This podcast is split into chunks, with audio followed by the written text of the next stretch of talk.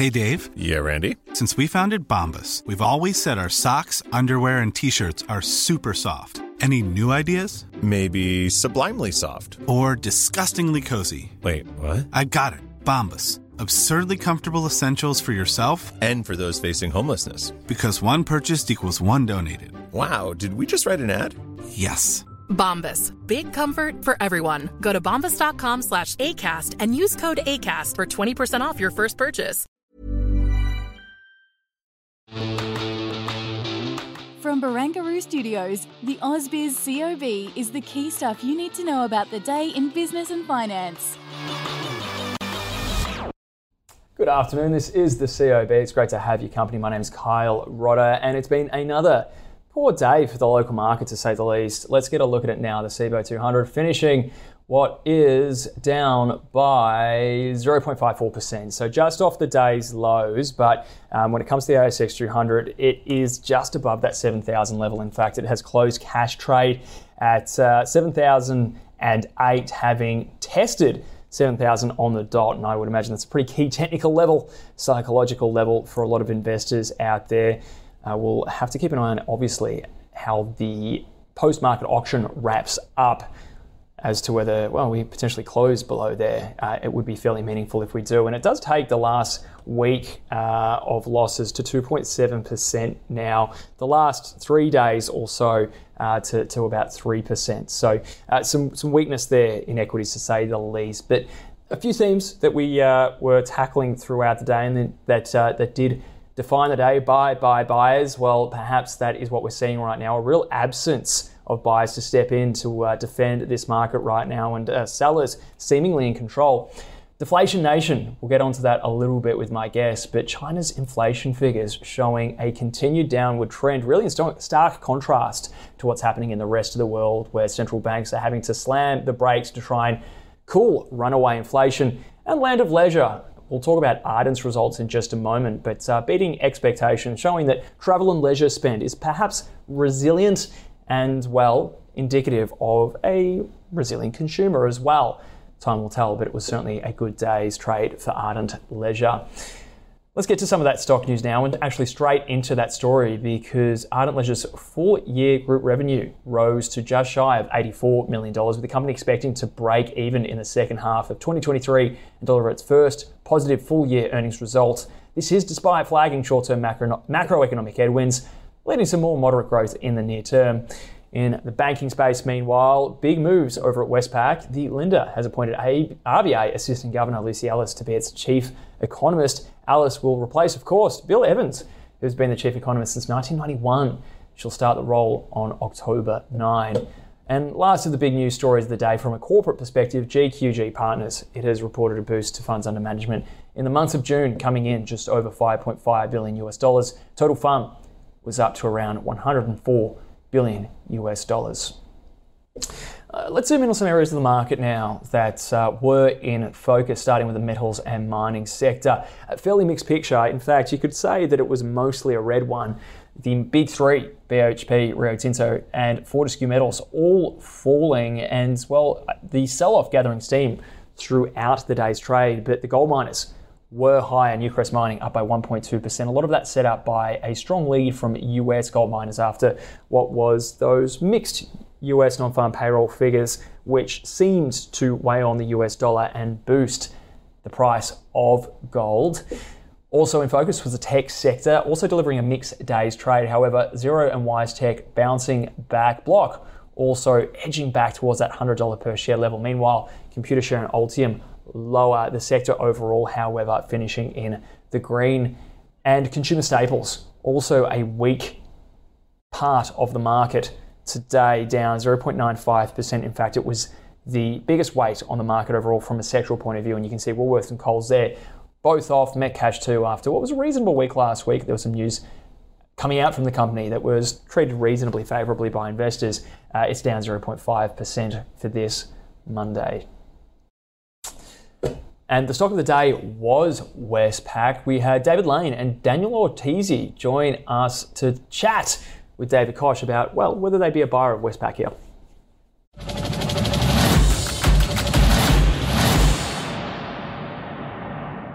But as far as uh, an investment's concerned, we like Westpac at current levels. We've got an accumulate recommendation on it.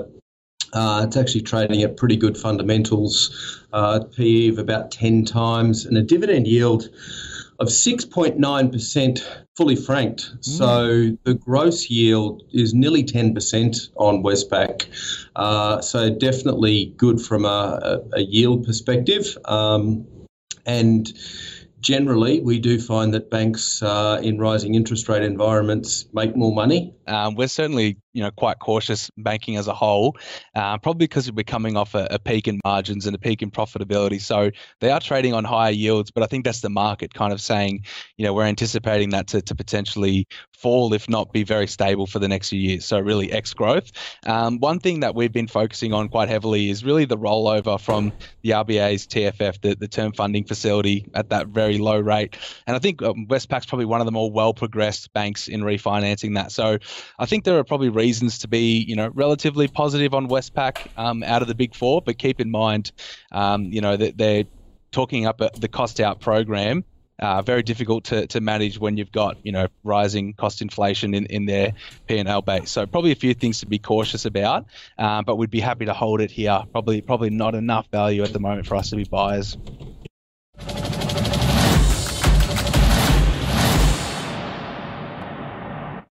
Okay, so perhaps not a screaming endorsement for Westpac from those two gentlemen. It is an argument that I've heard for a little while now, that it is trading at a slightly bigger discount to its other rivals, but hasn't really seemed to be able to close that gap, at least not yet.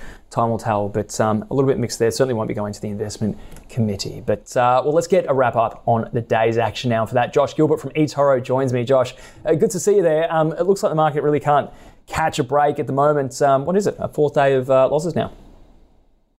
Yeah, well, exactly that, Carl, coming off a, a pretty poor week last week. I think it was the worst week we had since September. And, and that sort of was a little bit surprising, given that we had a bit of optimism um, early in the week from the R B A, obviously keeping rates on hold. You know, I think the economic data that we we sort of had uh, throughout the week was showing signs that, especially in the U S, that we're seeing that that, that economy weaken, um, you know, and, and particularly locally as well, that although the, we, we had that sort of pause earlier in the week, you know, investors were, were still sort of believing that, you know, the R B A were going to keep their foot on the gas. And it was it was that sort of quick change in in, in focus that, OK, we, we've got a pause, but it's probably a skip. We're, we're still going to see uh, more hikes from here. Uh, and I think, as I say, that that that sort of, you know, digestion of that economic data, especially, you know, earlier in the week, we had the jobs data, you know, sort of initial jobless claims. And then obviously later in the week, the non-farm payrolls backing uh, sort of that data up, showing that we are starting to see the, the economy slowing after, you know, what has in the U S been a pretty resilient economy all in all. But yeah, the, the A S X can't sort of really seem to sort of catch a break at the moment. Um, you know, I think until we see that that real pivot from the R B A, we may still see the market come under a little bit of pressure for now. And of course, it all sort of ties back into that global theme as to, you know, uh, where rates are going and how long uh, they'll be there. The uh, jobs data on Friday night out of the United States, uh, something for everyone, but um, certainly seems to be um, telling us that the Fed is going to at least stay the course for now. Yeah, I think that the jobs number was was mixed. I think, you know, that that's definitely something to take away from it. A bit of a mixed blessing, if you like. The, I think the a strong jobs market and wages rising above inflation are, are obviously helping the consumer, uh, the economy, and obviously, you know, going into earnings season, company profits as well, which is, is really important. But it's also, you know, not great for those bearish investors who are, are calling for sort of a recession as well, because we saw a slowdown in the jobs number that we had, but it was still a pretty strong number all in all. And I think it will keep the Fed on on the front foot for, for hiking. And I think it will need to see clearer evidence of a broader cooling in the labor market, which will obviously help feed into sort of lower underlying inflation. And I think that's also the case that we're going to get here locally as well. That that jobs market is is still a headache for, for Governor Lowe, and it's the same for, for Jerome Powell. Wages are, are still a a big worry for, for both of those. And I think that markets in, in the U S, they did react a little bit with some relief, because I think it was braced for a stronger report, especially after the A D P, private payrolls, um, the services P M I strength as well. But but I think all in all, yeah, all the data that we've had from the U S in, in the last sort of couple of weeks is, is pointing to, you know, another hike coming from the Federal Reserve at the end of the month, and, and rates staying a little bit higher for longer for now. Yeah, absolutely. Seems to be uh, the narrative for the moment. But um, I mean, we can talk almost uh, the exact opposite for China's policymakers. The inflation figures there today, fairly soft. So, I mean, I guess we're all waiting for maybe a little bit more support uh, from the likes of the P B O C and the, the central government over there. Yeah, absolutely. I mean, the, the, that reading out of China today is just sort of one of many of the economic readings that we had from China in, in recent months. It's just sort of more confirmation that that sort of economic recovery is faltering. And, and I think it just adds to what is, as I say, a mountain of, of evidence now that's in place for officials, I think, to, to sort of roll out further stimulus measures. I think China has continued to state, though, that I think, you know, policy is going to be it's going to be targeted. It's going to be well coordinated. It's not going to be a, a flood. I think they're going to sort of slowly turn on those taps. They're, they're not going to flood this market. And that sort of drove down expectations for, you know, a large stimulus package coming in. Obviously, we're looking for maybe targeted stimulus in, in say, the real estate market. But these inflation numbers also, you know, feed the the, the fear of, of deflation. You know, consumers and businesses are, are obviously continuing to hold back on on spending with the expectations that prices are obviously going to fall further. And then that obviously raises concerns of of price spirals as well. But I think, yeah, the, the data that we got from from China today, I think it just sets that scene for for further easing from the from the P B O C. And I think that could be good news for equities. You know, that they've they've really struggled so far in, in twenty twenty-three. The Hang Seng has well underperformed global equities. And I think, you know, if we do see more action from from the P B O C, as we had, I think it was at the end of June, where they cut some key lending rates, alongside what now looks to be a, a better regulatory environment, especially for those internet stocks.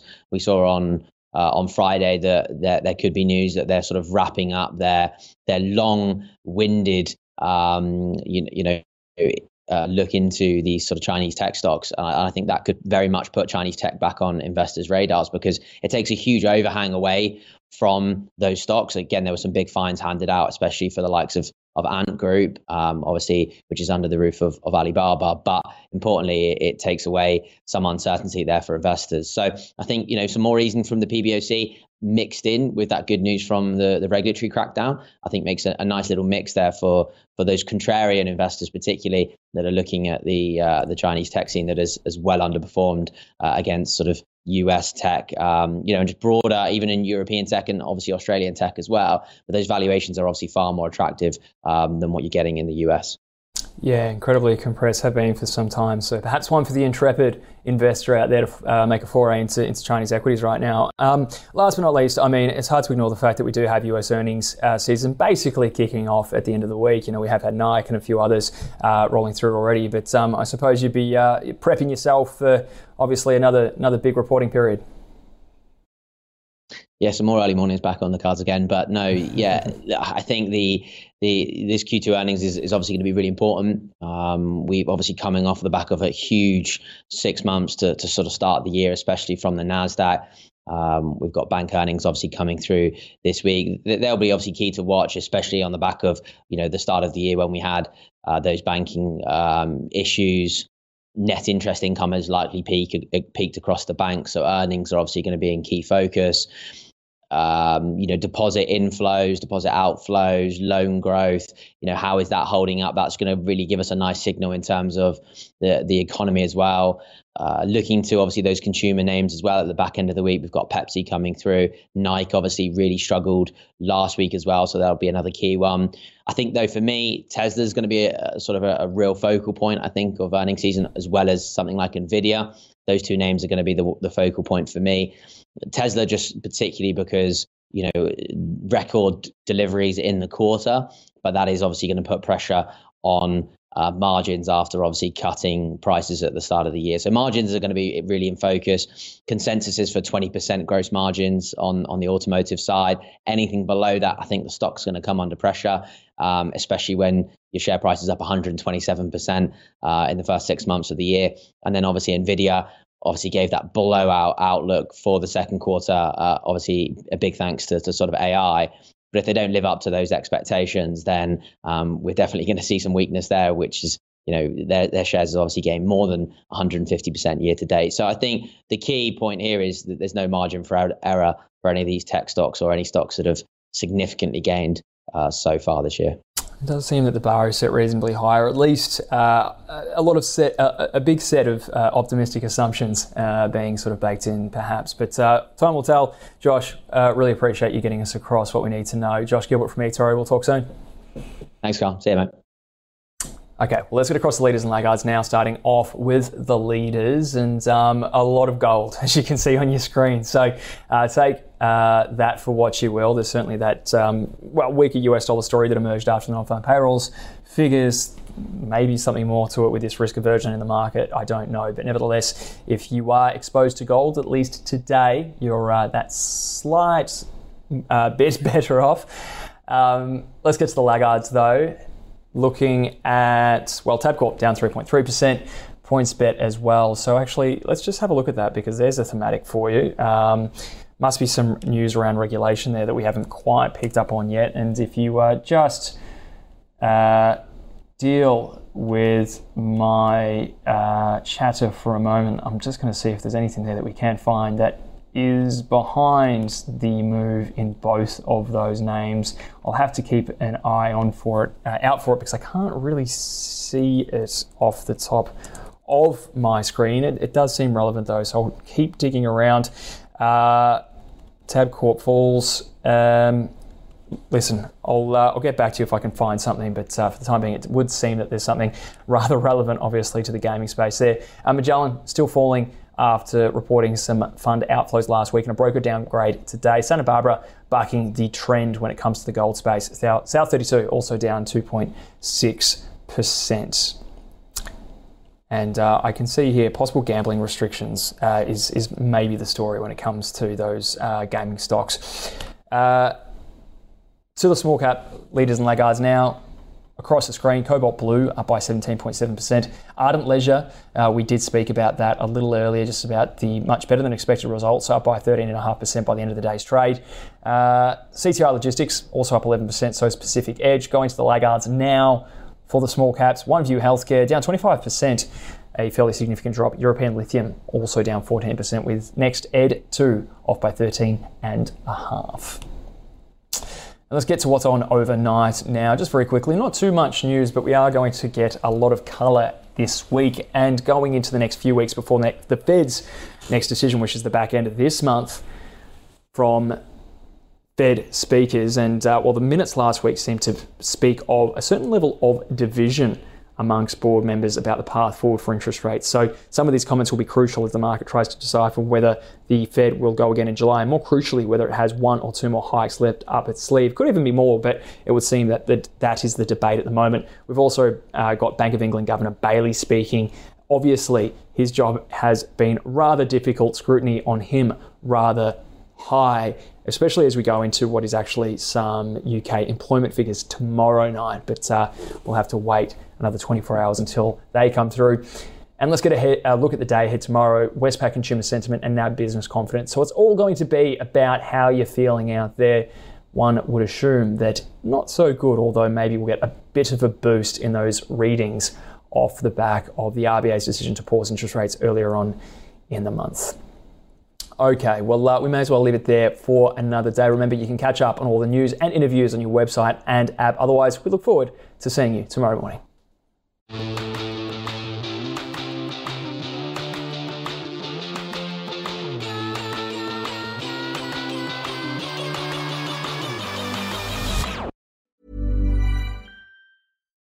When you need mealtime inspiration, it's worth shopping Kroger, where you'll find over thirty thousand mouthwatering choices that excite your inner foodie. And no matter what tasty choice you make, you'll enjoy our everyday low prices, plus extra ways to save, like digital coupons worth over six hundred dollars each week. You can also save up to one dollar off per gallon at the pump with fuel points. More savings and more inspiring flavors make shopping Kroger worth it every time. Kroger, fresh for everyone. Fuel restrictions apply.